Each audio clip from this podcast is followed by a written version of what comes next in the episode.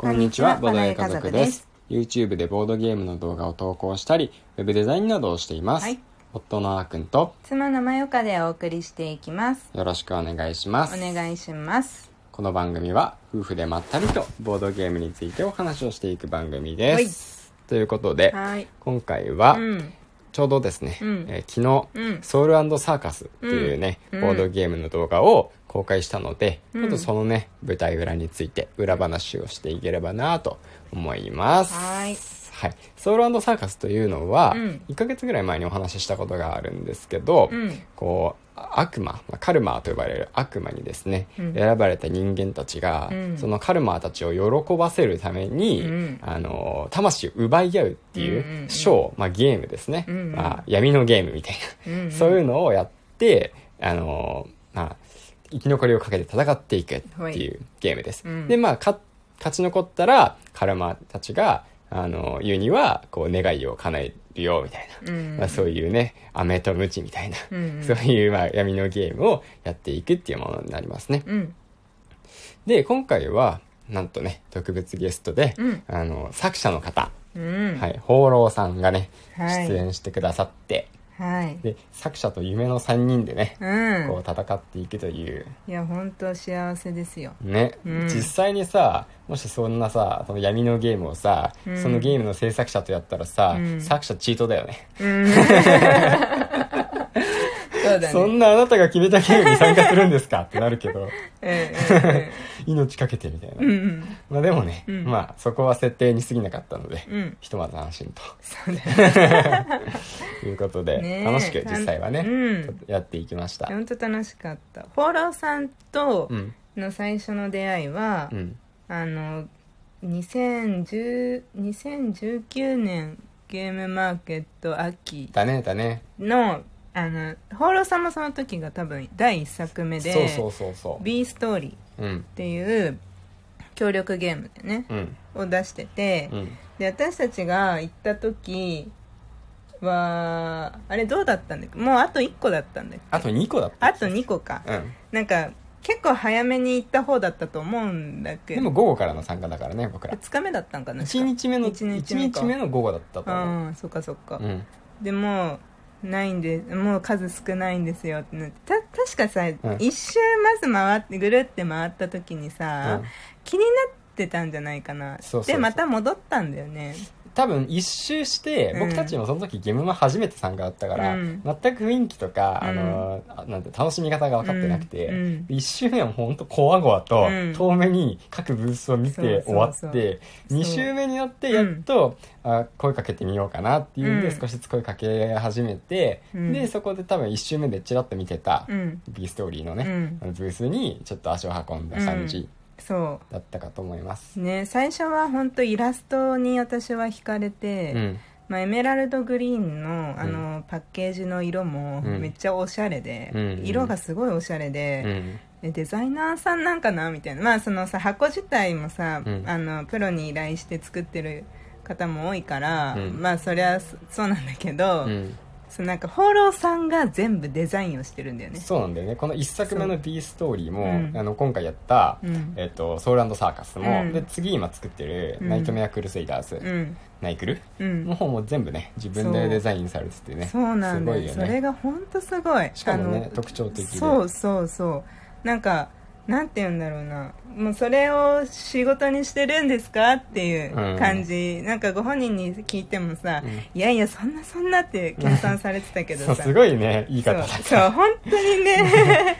うん。ね遊んでてこうなんだろう。全くそのなんだろうどうどう頑張れば嫌悪感を覚えることができるんだろうみたいな方だから。ねなんか本当に、うん。あのー年は上かなうんとは思うけどわかんないけど、まあ、マスクとかねそう。するからマスクをそうマスクをあの完全にもうしてる時代から会ってる人たちって、素顔を知らない人意外といるじゃんうん。うん。でなんかそのたたまたまこう飲み物を飲むタイミングでうん。マスクを外してて、うんって思うけどさそんなさ人が飲み物を飲んでる時とかに、うん。わざわざこう見ないじゃん。見ないね。んか顔をむしろ見られたみたいな。一瞬の隙を見逃すなみたいな感じでガン見しないもんねねナルトのさ、うん。かかし先生のマスクの下を見るタイミングを狙うみたいなうん。さ、アニメオリジナル回ね。な気分になっちゃうからなんかそう思っちゃうんだよね。私が、そうなんか自分があ見られたとは思わないんだけど、うん。なんかそうもなんて言うんだろうなんかこう思われたあるら嫌だなって。思われたら嫌だなっていうのがあって、なんか逆に見れなくて、うん。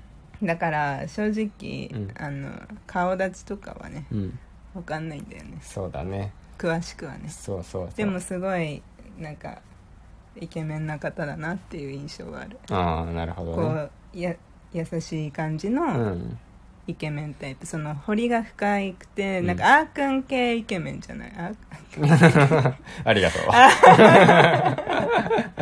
でもそんな締まったみたいな。ごめんごめん。ごめん急になんか言っちゃった、ラジオでね、うん。まあすいません、いいんじゃないですか。夫婦仲がいいということが。うん、すいませ、うん。ん分かっていただけたということで、はいはい。めっちゃ声小さくなってるじゃんまあそんなねうん。大室さんの人柄の良さに関しては多分動画見ていただければ、うん。その話し方とかでも全部わかると思うんですけど、話を元に戻しましょうか、はい。ね、ナイトメアクルセイダーズじゃないや。ソウルサーカスのね裏話をね、うん。していっていたんですけれども、まあ、うん勝負自体はうん。もうほとんど今回はカットとかしてないんですよね。カットしてるんですけど、うん。その途中を切ってないんですよだから考えてる時間をうん。あのーまあ、ちょっとね、うん。こう短縮したりとか、うんうんうんこうただ引くだけカード引くだけの時間をうん。カットしたりはしてるんですけど、うんうん。このラウンド丸々カットとか、うんそういうことはしてないから、スキップされてないんだね。そうそうそうそうそう、うんうん。ほとんどねもともと短時間で30分ぐらいで終わるゲームを、うんうんうんまあ、その間間切ることによって、うん。まあ、15分ぐらいにしたっていう感じなんで、もうほとんど見ていただければいい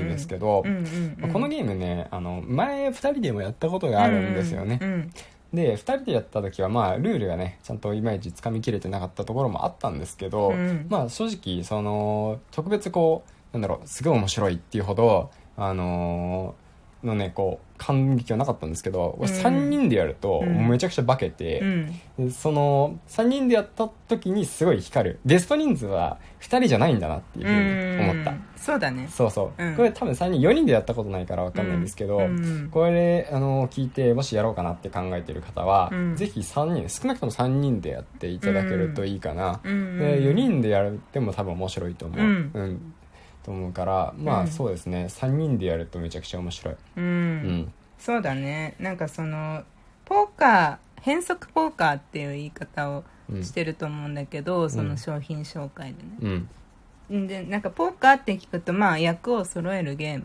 うん。まあ、そういうゲームって結構あるとは思うんだけど、うん。その揃えていくことでなんか完結するゲームじゃなくて、うん。揃えるために捨てたカードも、うんまたその勝敗につながっていくっていうところがやっぱオリジナル性あるかなってうん。思う、うそうだね。んなんかそうなった時に、うん。なんかこう1対1でやっちゃうとん。どっちかが必ず負けるじゃん、うん。そうそうそうそう。でも3人であそう負けた人が捨て札で、うん。あのまたこ能力能力を発動するかどうかっていうのが決まってくるゲームだからそう1対1だとその必ず1人が能力を発動できる感じになっちゃうんだけど、うん。3人以上でやればなんていうの？2人2位が存在すそうる2位が存在するね。うん。